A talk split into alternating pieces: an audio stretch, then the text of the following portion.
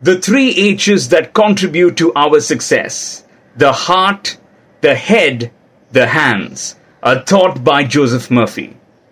Find something that you're really passionate about, enthusiastic about.